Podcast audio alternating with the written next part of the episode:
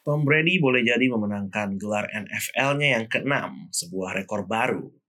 Tapi sensasi pada hari itu adalah Velveteen Dream. Maroon 5 dan Adam Levine boleh jadi mengisi halftime show di Super Bowl, tapi pesona mereka tidak mampu mengalahkan Adam Cole di WWE Halftime Heat.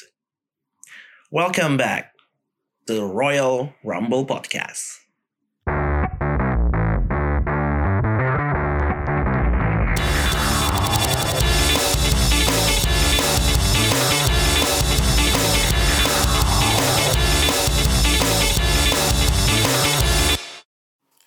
Buat lo yang nggak tahu, Super Bowl adalah puncak dari NFL, uh, Liga American Football di Amerika sana, di mana kedua tim yang bertanding kemarin adalah Patriots dan Rams. Dan sebagaimana Super Bowl pada umumnya, selalu ada halftime show di tengah-tengah pertandingan saat kedua pemain, uh, kedua tim sedang beristirahat. Ada hiburan untuk para penonton. Dan kali ini di Super Bowl kali ini yang dijadikan sebagai bintang halftime show adalah Maroon 5 dan Adam Levine. Nama yang cukup besar ya, gue juga suka sih sama bandnya.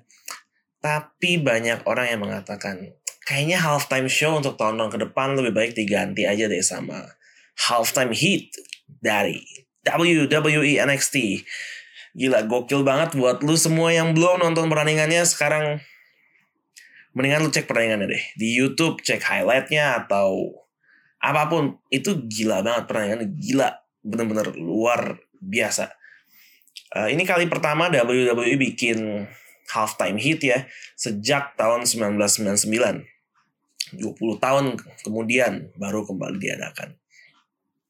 Cuma satu pertandingan dengan bintang-bintang dari NXT 3 on 3 tag team match antara grup Babyface melawan grup Heel di mana grup Babyface-nya diisi oleh Ricochet, Leicester Black, dan Velveteen Dream.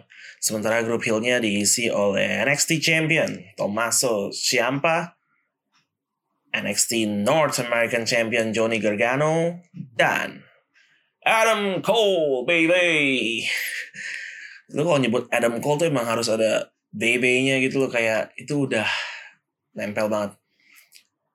Pertandingannya gokil luar biasa, lebih mirip show akrobat dibandingkan sebuah pertandingan wrestling. Loncat sana, loncat sini, wah itu gokil banget sih. Gue inget banget ada satu segmen di mana mereka tuh kayak main hindar-hindaran kayak tangkep lompat, ditangkep menghindar, sliding. Wah, macam-macam gokil banget. Dan jalannya pertandingan memang disengajakan ya menurut gua untuk tujuannya benar-benar menghibur. Jadi ke enam superstar ini benar-benar mengerahkan yang terbaik dari move set yang mereka punya.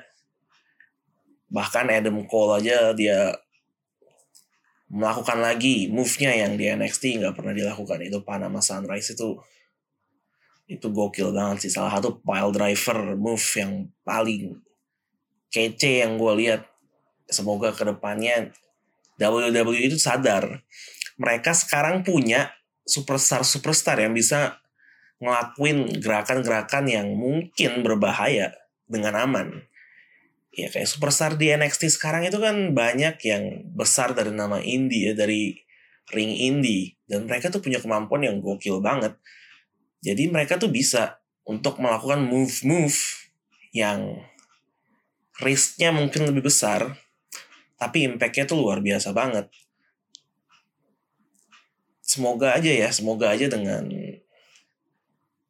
uh, Panama Sunrise yang kemarin dieksekusi dengan sempurna bisa membuat WWE lebih melek lagi agar semua superstar mereka nggak cuma yang di NXT tapi juga yang di Raw dan di SmackDown bisa lebih memperluas lagi moveset mereka dengan move-move yang lebih luar biasa.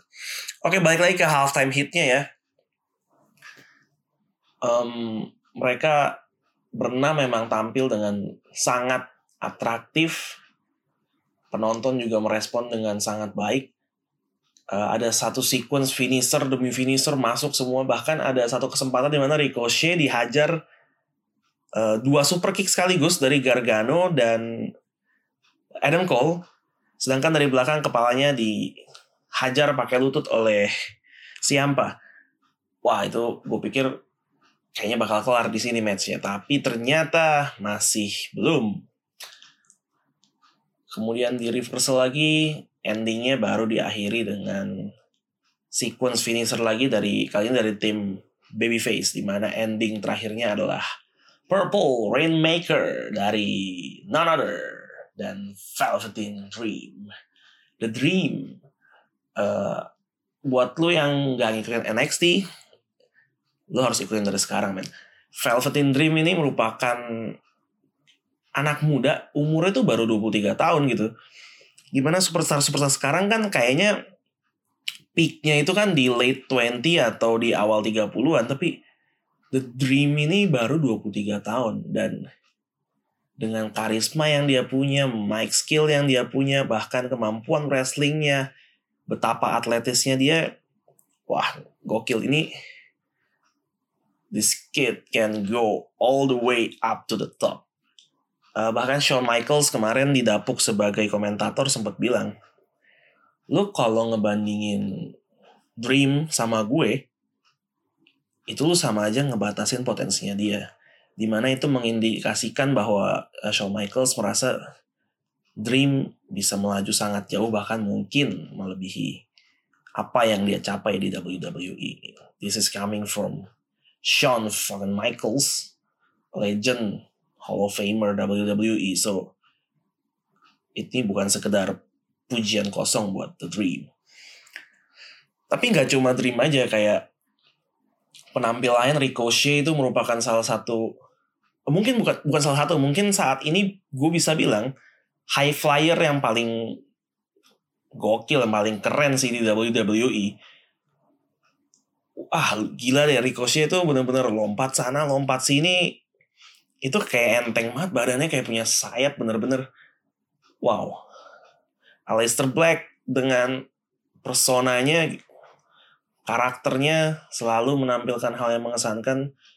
Um, kalau dari move set ya dari atrak atraktifnya move mereka mungkin gue bisa bilang gue lebih menyukai Ricochet atau Adam Cole atau uh, Velvet Dream tapi menurut gue dari karakter yang paling gue inginkan untuk berada di main roster adalah Aleister Black. Karena nih orang punya sesuatu yang gue rasa bisa menjadi nilai tambah di main roster. Karena main roster sebenarnya nggak kekurangan talent, nggak kekurangan superstar hebat, tapi mereka kekurangan superstar yang punya karakter yang kuat menurut gue. Um, kalau kreatifnya bisa utilize Black dengan baik, this man could be huge. Um, Siampa, Gargano, uh, mantan uh, anggota di IY, uh, juga menunjukkan sekali lagi bahwa mereka adalah a great great wrestler dan Siampa mungkin saat ini adalah heel terbaik yang di yang WWE punya. Uh, gue gue dilematis sebenarnya. Kayak satu sisi gue pengen melihat mereka di main roster gimana pun um, WWE main brandnya adalah Raw atau SmackDown. Dan gue pengen lihat enam orang ini dan juga rekan-rekan mereka beberapa rekan-rekan mereka di NXT cepat-cepat naik ke main roster. Uh, prestisnya menurut gue lebih dapat aja tapi ngelihat gimana WWE memperlakukan sebagian superstar mantan uh, member NXT, gue juga gue di satu sisi juga nggak kepengen mereka buru-buru naik karena di NXT mereka bisa showcase semua yang mereka punya dengan baik. Uh, Triple H uh, sebagai bapaknya NXT kayaknya bisa setting karakter-karakter ini agar saling menonjol gak overlap satu sama lain tapi masing-masing diberikan porsi untuk menonjol. Makanya NXT banyak yang bilang bahwa A-show-nya sekarang secara kualitas show-nya WWE adalah NXT. Uh, ke depannya semoga aja mereka cepat naik dan ada perbaikan dari Raw dan SmackDown. Um, gak ada lagi yang bisa gue bilang soal halftime hits selain kalau lu belum nonton, lu harus nonton. Um, storyline wise mungkin gak terlalu gimana, tapi wrestling ability wise, oh, this is one of the best match you will ever see and ever. So, kita lanjut ke segmen yang kedua. Nanti gue juga akan ngomongin soal gimana kreatifnya WWE gagal dalam tanda kutip uh, memaksimalkan talent yang mereka punya di segmen ketiga. Tapi sebelumnya kita lanjut ke segmen kedua di mana kita akan bahas soal Monday Night Raw dan SmackDown Live di minggu lalu. Check it out.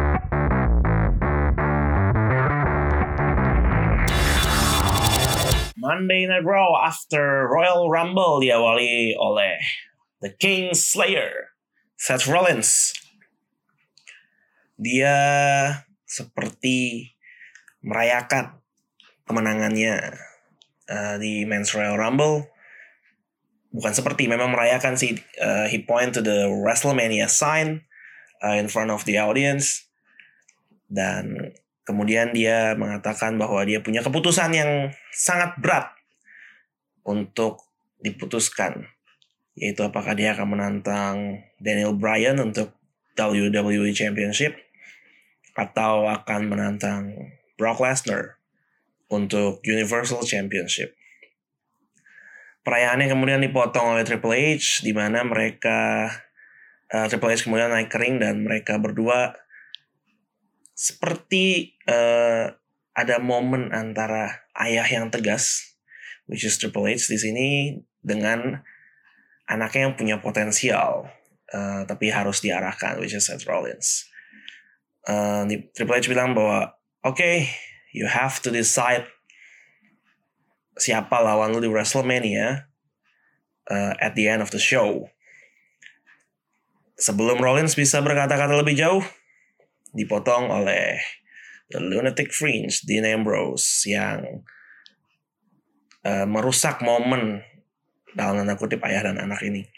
Dia juga sempat mocking Triple H, Uh, dan kemudian match di antara Ambrose dan Rollins dimulai. Ya itu awal dari Monday Night Raw. Yang menurut gue satu-satunya match yang mungkin uh, cukup menarik ya di Raw minggu lalu. Uh, karena terlepas dari segmennya Rollins dan nanti juga ada segmennya Becky Lynch. Monday Night Raw after the Rumble is quite lackluster. Agak kurang agak kurang oke okay menurut gue.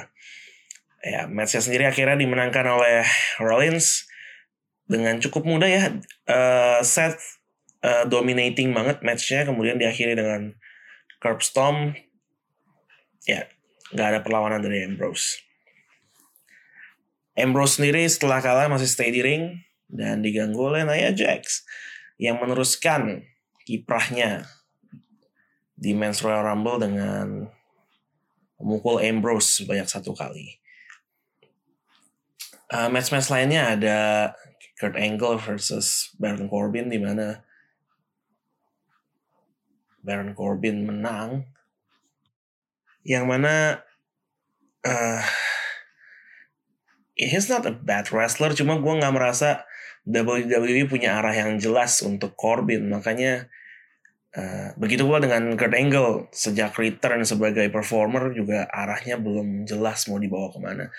Makanya match ini menurut gue kurang menarik perhatian dan Corbin menang secara clean juga tidak jelas maksud dan tujuannya.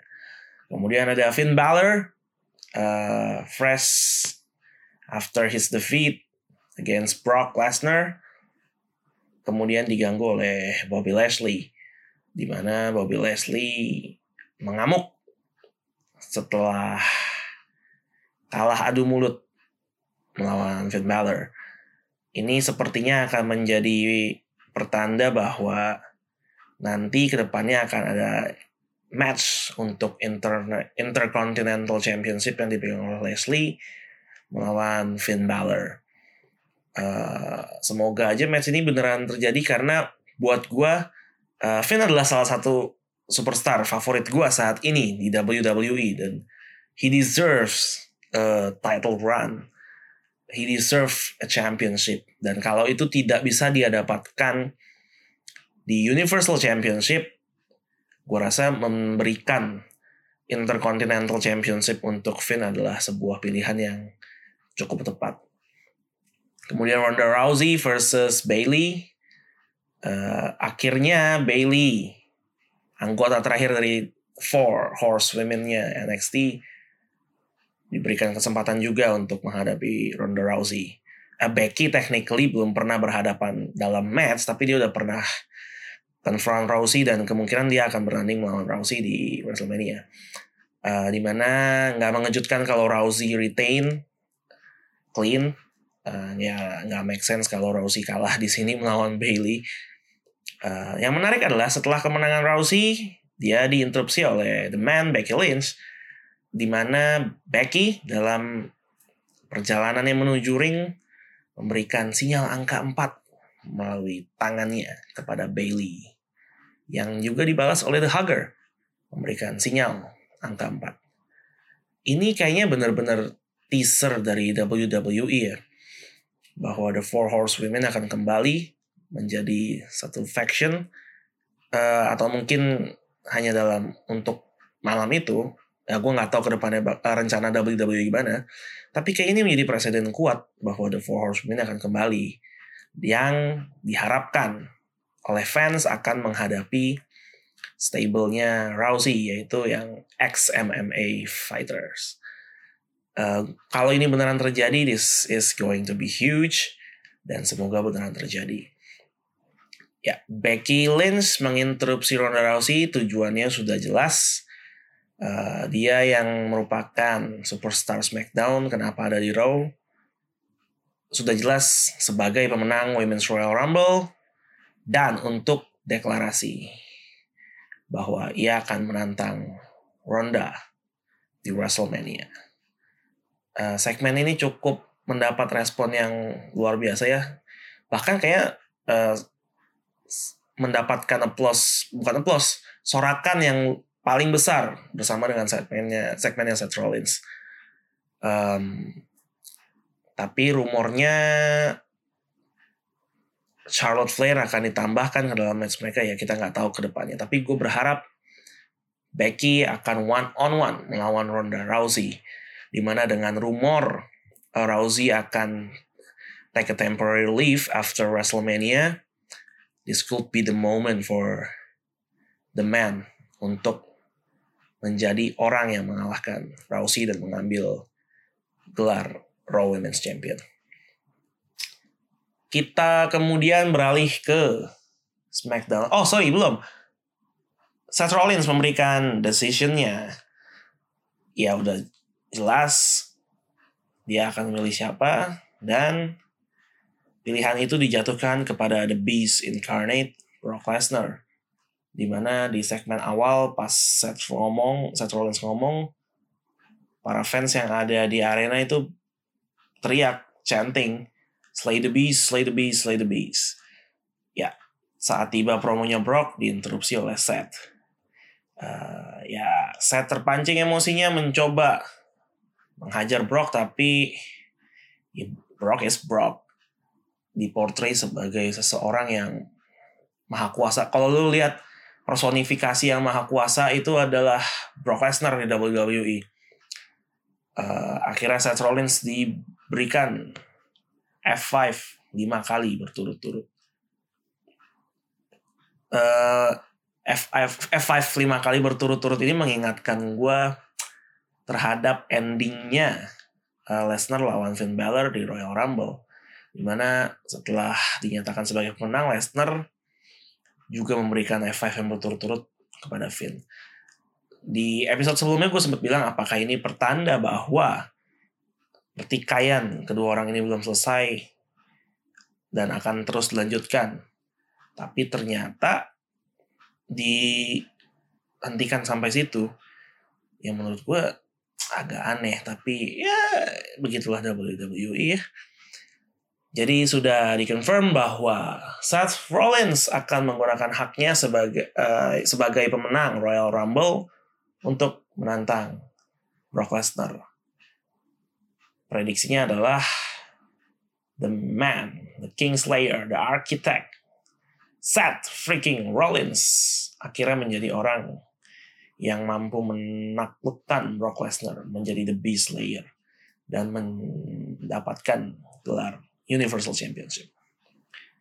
Kita baru beralih ke SmackDown Live. Uh, di mana dengan pengumuman di Raw bahwa kedua pemenang Royal Rumble akan menantang juara-juara dari Raw. Ini berarti tidak ada juara dari SmackDown yang terancam oleh para pemenang Royal Rumble. Daniel Bryan sebagai WWE Champion dan Asuka sebagai SmackDown Women Champion butuh penantang baru. Penantang untuk Asuka belum jelas, tapi penantang untuk Daniel Bryan sudah diumumkan oleh Triple H di SmackDown Live minggu lalu.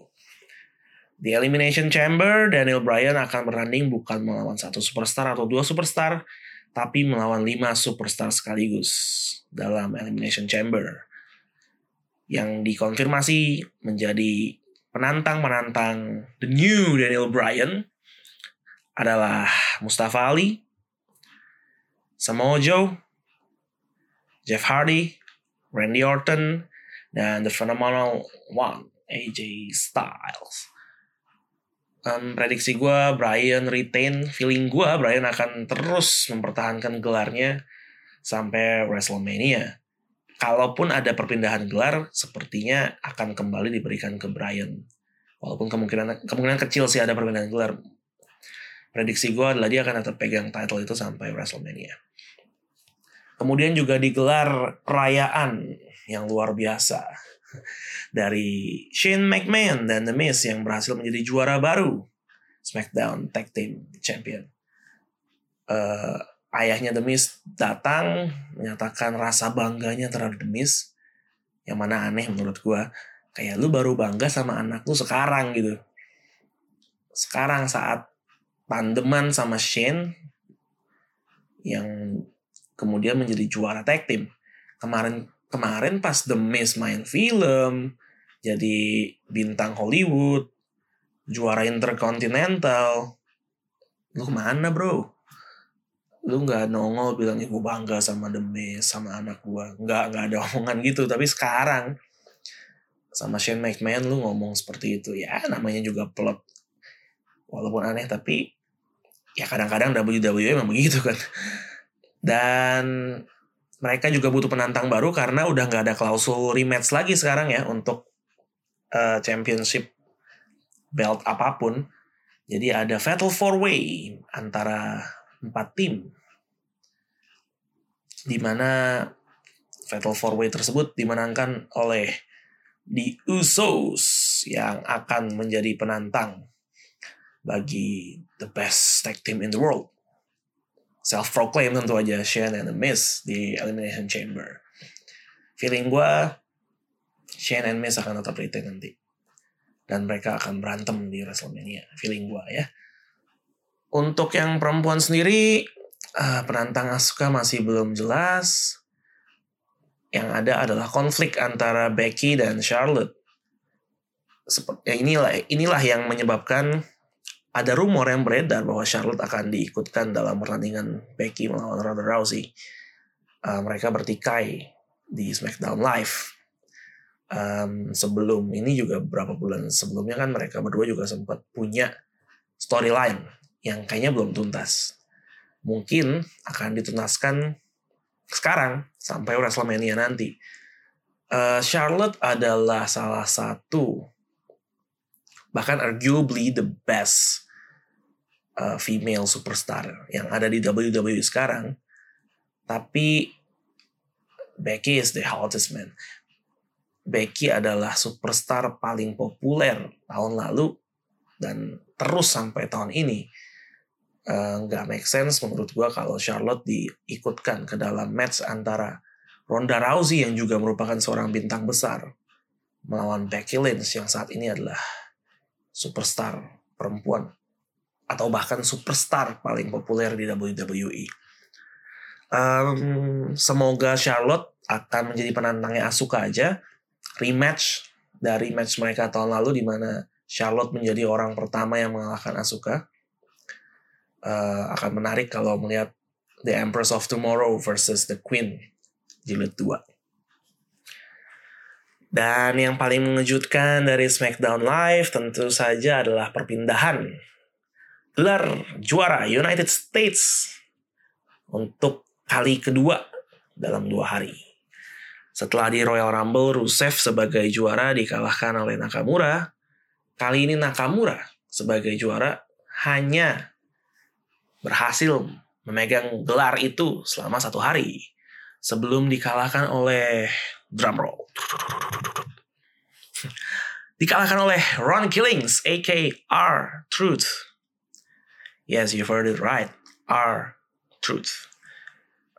R Truth menjadi juara United States yang baru. R Truth yang kemarin di Royal Rumble harusnya masuk di urutan ke-30 sebelum diambil oleh Nia Jax. Diberikan kesempatan karena insiden itu untuk menjadi penantang United States Championship. Yang secara mengejutkan ia menangkan. Um, manner menangnya juga tidak diduga-duga oleh Nakamura. Menurut Nakamura dia udah berontak di pinfall kedua, tapi wasit uh, referee bilang bahwa ini udah count ketiga, jadi Arthur nyatakan menang. Setelah itu Rusev langsung keluar tidak terima dengan hasilnya sekali lagi menantang sang juara yaitu Artruth yang secara mengejutkan lagi-lagi dimenangkan oleh Artruth dengan manner yang tidak jauh berbeda. Uh, ini menyebabkan Rusev turn heel dan bersama-sama dengan Nakamura mereka berdua menghajar Artruth.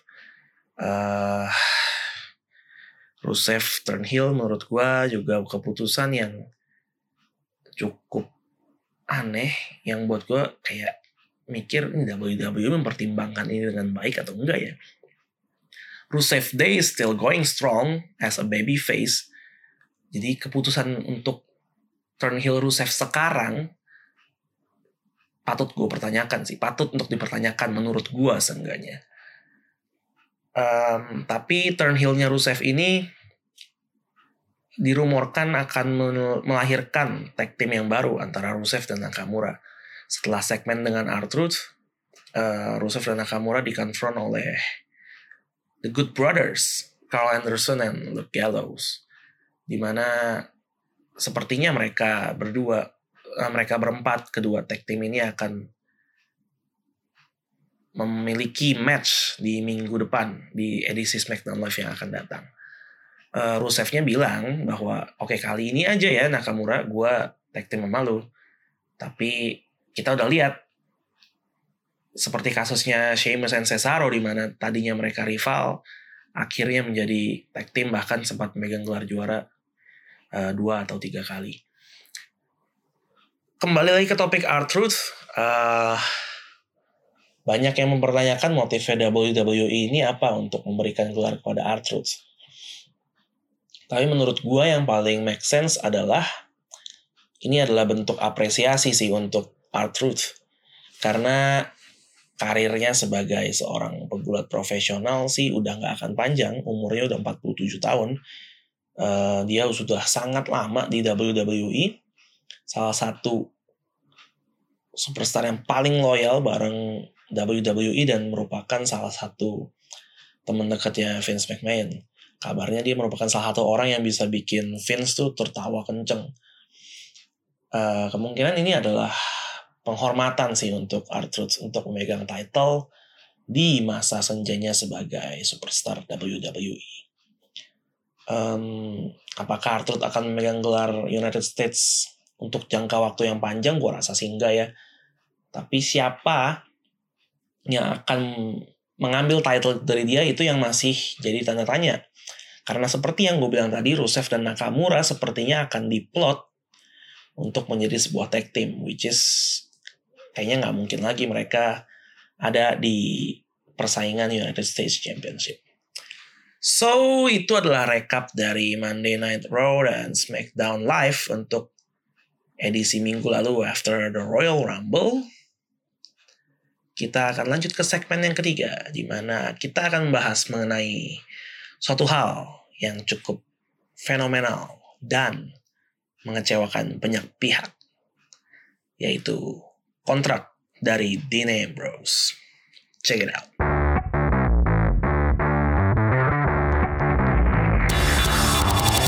Kabar mengejutkan datang dari WWE yang menyatakan bahwa Dean Ambrose tidak akan memperpanjang kontraknya setelah WrestleMania. Jadi setelah WrestleMania, Dean Ambrose dinyatakan oleh WWE melalui website resmi mereka akan meninggalkan perusahaan tersebut. Merupakan sebuah hal yang mengecewakan banyak pihak, banyak penggemar karena The Lunatic Fringe adalah salah satu superstar paling populer sejak tergabung dalam The Shield.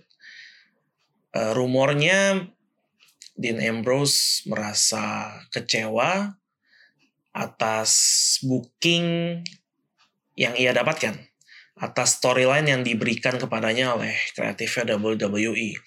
Ia merasa tidak bebas, merasa kreativitasnya dibatasi, merasa tidak berkembang.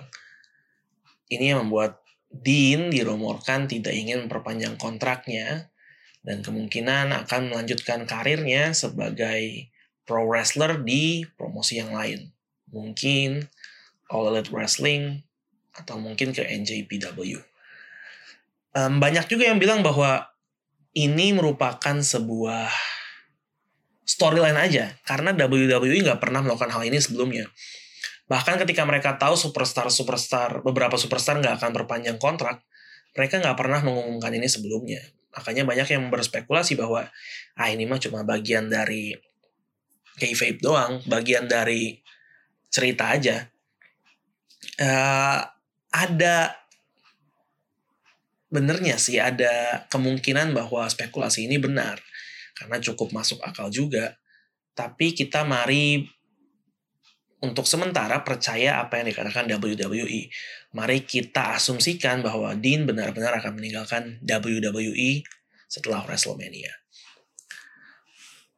Dan kalau benar alasan Dean meninggalkan WWE adalah karena rumor-rumor yang beredar yang tadi udah gue sebutin, ini bukan menjadi masalahnya WWE kepada Dean Ambrose saja, tapi juga kepada banyak superstar lain di main roster terutama. Di Raw, di SmackDown ada banyak banget superstar yang talentanya disia-siakan. Kita lihat aja di Raw. Sami Zayn. Sebelum cedera, WWE juga kayak nggak tahu mau ngapain sama Zayn. Udah return heel, dipasangin sama Kevin Owens. Akhirnya juga nggak ke mana-mana Bahkan Kevin Owens sendiri sempat naik belakangan sebelum cedera juga juga sempat agak linglung mau dibawa ke mana. Baron Corbin.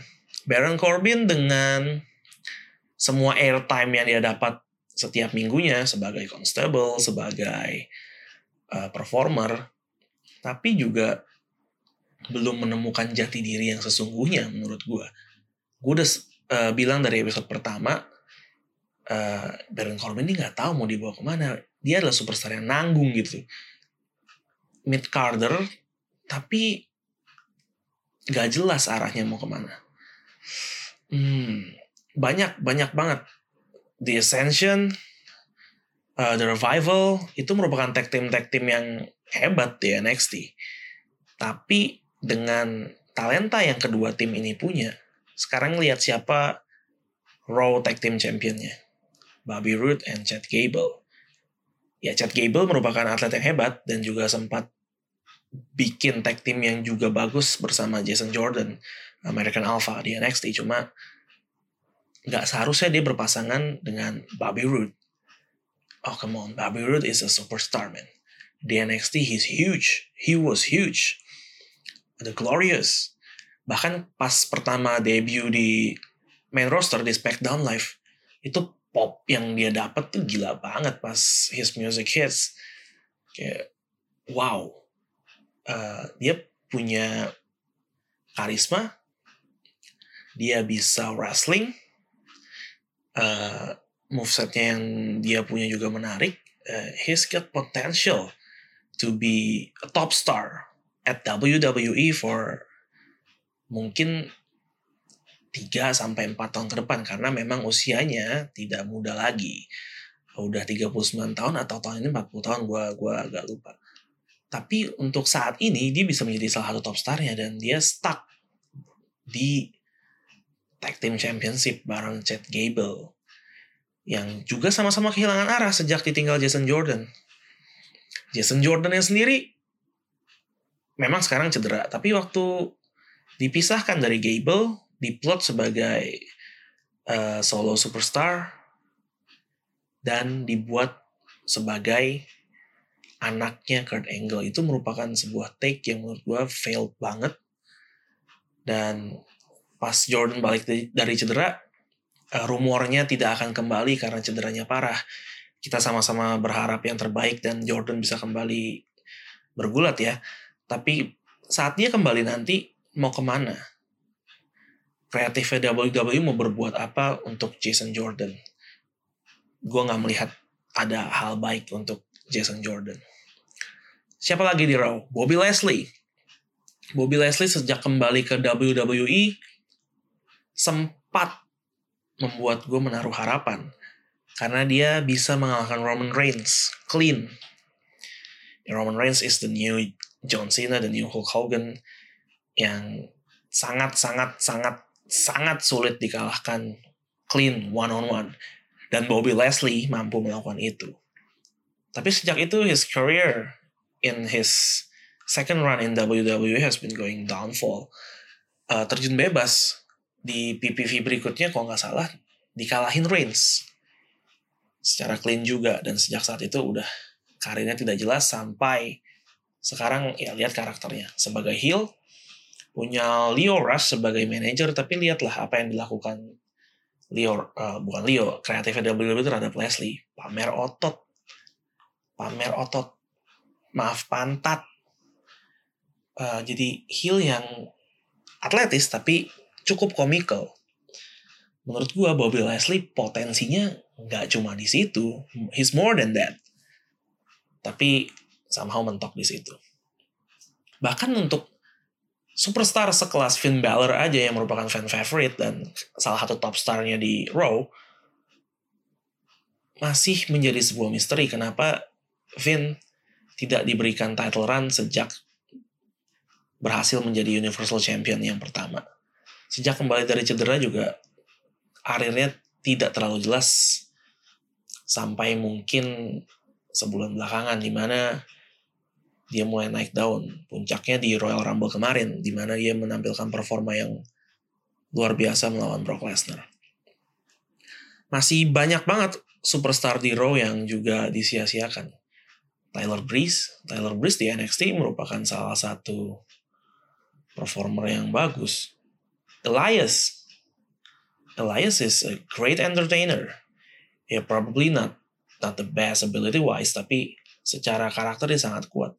Walk with Elias tuh menurut gue oh it's it's a genius move to do. Uh, gue bahkan setiap kali WW stands for Elias teriak itu gue pasti terikutan teriak walk with Elias.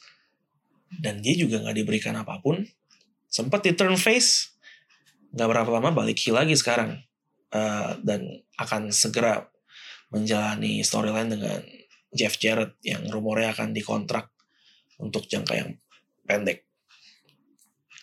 Kurt Angle, legend, kembali dijadiin makanan. Biasa legend yang kembali dijadikan sebagai performer yang kuat. Goldberg, uh, The Rock, setiap kembali kayak Rey Mysterio di SmackDown juga di portray cukup masih cukup kuat tapi Kurt Angle nggak seperti itu dibuat menelan kekalahan demi kekalahan demi kekalahan oke okay, uh, he's going to put other younger superstar over Tapi nggak gitu juga manner kalahnya. Setiap ka setiap kali kalah, bahkan lawan Baron Corbin. Yang menurut gue kasihan untuk Kurtnya juga. He deserves a better run this time. He deserves better. Ya mungkin menang lah sesekali ini kan kalah terus gitu. Kasihan juga Kurt Angle-nya. Kita jangan lupa juga bahwa masih ada beberapa superstar yang akan segera kembali dari cedera. Bray Wyatt, contohnya. Kemudian ada Matt Hardy. Matt Hardy mungkin nggak sebentar, tapi dia bilang dia akan segera kembali wrestling. Mereka juga butuh spot di Monday Night Raw dan Monday Night Raw dengan begitu banyak talenta yang kurang dapat dimaksimalkan. Gue yakin akan banyak superstar yang merasakan hal yang dirasakan oleh Dean Ambrose. Kalau rumor tersebut benar ya. Dan nggak menutup kemungkinan bahwa banyak yang akan meminta untuk pergi dari WWE. Uh, begitu pula di SmackDown Live. Uh, SmackDown Live mungkin rosternya nggak sepadat Raw jadi problemnya nggak nggak terlalu separah Raw. Tapi ada beberapa superstar juga di SmackDown Live yang juga mengalami hal yang sama. Um, superstar superstar mantan superstar WWE banyak yang udah bilang hal yang sama. Neville contohnya. Uh, gue lupa Neville sekarang ada nama-nama ada nama, nama panggung yang baru cuma gue lupa apa jadi kita reverse sebagai Neville ya. Ya Neville sejak gelar cruiserweightnya diambil diberikan oleh WWE kepada Enzo Amore itu kan ngambek sempat ngambek karena dia merasa bookingnya dia nggak seterusnya seperti ini. Akhirnya nggak pernah terlihat lagi sampai akhirnya kontraknya diputus dan dia bergabung ke promosi lain sekarang. Uh, Chris Jericho mengejutkan banget ketika dia sign dengan AEW dan dia mengatakan kayak ini adalah saatnya untuk sebuah pergerakan yang baru, sebuah revolusi dia bilang di All Elite Wrestling. Um, dan itu mengindikasikan kepada ketidakpuasannya terhadap tim kreatif WWE yang sekarang. Sangat mengejutkan sih uh, Jericho bergabung dengan All Elite Wrestling. Nah ini yang buat gue juga khawatir buat gue seperti yang gue bilang di segmen pertama tadi cukup dilematis. Karena apa? Karena di NXT begitu banyak talenta yang butuh untuk mendapat exposure lebih dan itu mereka hanya akan dapatkan di main roster. NXT is good, the quality is good, tapi exposure-nya tentu nggak akan sebesar Monday Night Raw atau SmackDown Live. The problem is mereka nggak kekurangan talent. WWE sekarang tidak kekurangan talenta sama sekali. Mereka justru kelebihan. Dan menurut gue solusinya adalah nggak perlu takut untuk memangkas talenta yang mereka punya sekarang. Gak usah takut mereka pergi ke promosi lain. Sekarang kan kesannya WWE monopoli banget kayak talent bagus gue ambil, talent bagus gue ambil, talent bagus gue ambil biar promosi lain nggak bisa dapet talent yang bagus sehingga orang tetap nontonnya WWE aja. Tapi menurut gue kalau lu memang punya tim kreatif yang baik, yang bisa mengolah superstar yang lu punya, talenta-talenta yang lu punya, nggak perlu takut uh, beberapa satu dua superstar pergi ke promosi lain dan akan kehilangan penonton. Come on, WWE is the biggest company in wrestling entertainment. Nggak perlu takut kehilangan dua tiga superstar ke promosi lain bahkan ke All Elite Wrestling membuat mereka kehilangan penonton. Uh, situasinya udah berbeda ketika uh, zaman dulu. Dan ya ini harus langkah yang harus diambil oleh Vince McMahon sebelum nama WWE sendiri yang akan tercoreng karena pengakuan dari mantan superstar WWE yang kurang baik jangan sampai ambisi untuk mengumpulkan superstar-superstar dalam jumlah banyak ini justru melukai WWE sendiri. Apalagi sekarang Kenny Omega sudah free, sudah out of contract, bebas sign ke mana pun. rumor beredar kencang bahwa WWE juga ingin mendapatkan Omega. Dan the problem is mau ditaruh di mana Omega? Sudah banyak superstar lain ya er, bisa diperdebatkan apakah mereka sebagus Omega atau enggak. Tapi udah banyak superstar lain juga dengan talenta yang luar biasa nggak mendapat tempat. Hal ini membuat ya itu kerja kreatifnya kurang maksimal, bahkan sangat tidak maksimal. Ujungnya apa? Banyak yang tidak puas seperti Dean Ambrose. Udah banyak rumor yang beredar bahwa AJ Styles kontraknya juga tidak ingin diperpanjang. Uh, kemarin sempat beredar di Twitter ada uh, satu channel wrestling yang mengatakan bahwa oke okay, udah confirm AJ akan perpanjang kontrak dibalas oleh AJ-nya sendiri yang bilang itu nggak benar, lu dapat berita dari mana? AJ-nya sendiri yang bantah. Uh, mungkin ada sesuatu yang salah di dalam tubuh WWE yang buat AJ nggak puas sampai dia ngomong kayak gitu. Mungkin, ini masih kemungkinan. Shinsuke Nakamura, rumornya juga nggak ingin perpanjang kontrak karena ya sejak menang Royal Rumble 2018 ya lihat karirnya nggak ke mana-mana sampai akhirnya diduetin rumornya diduetkan sama Rusev untuk tag team oh Nakamura is a superstar man Nakamura itu ya lihat deh Royal Rumble 2018 pop yang dia dapat begitu musiknya bunyi itu gokil dari NXT dan dan gue punya baju Nakamura dan menandakan gue sangat suka dan gue salah satu orang yang sangat kecewa WWE menyiapkan talenta seperti Nakamura. Gak cuma mereka berdua, masih banyak yang lain. Dan sebagai penggemar WWE, gue berharap rumor itu gak benar tentu aja. Semoga bisa menemukan solusi yang terbaik bagi semua pihak. Um, dan tentunya ini juga untuk Dean Ambrose gue sangat sangat berharap dia tetap bertahan di WWE karena ah come on gue ingin The Shield kembali lagi ya terlepas dari pro dan kontra uh, gunanya The Shield apa tapi gue sangat suka sama The Shield itu personal banget sih tapi ya uh, rumornya WWE bersedia tuh untuk memenuhi keinginan Ambrose untuk turn face lagi uh, rumornya itu salah satu yang buat Ambrose agak kecewa adalah dia diminta untuk turn heel yang turn heel. Uh, turn heelnya yang katanya mungkin timingnya kurang tepat waktu itu atau bahkan dia nggak mau sama sekali banyak rumor yang beredar masih simpang siur ada rumor yang mengatakan bahwa Ambrose akan segera di turn face lagi apa pun itu gue berharap Dean Ambrose will stay at WWE uh, anggapan juga ada yang bilang kalau nantilah nih Vince harus turun tunggu Triple H. Tapi apakah masalahnya cuma di Vince? Ya, gua rasa enggak.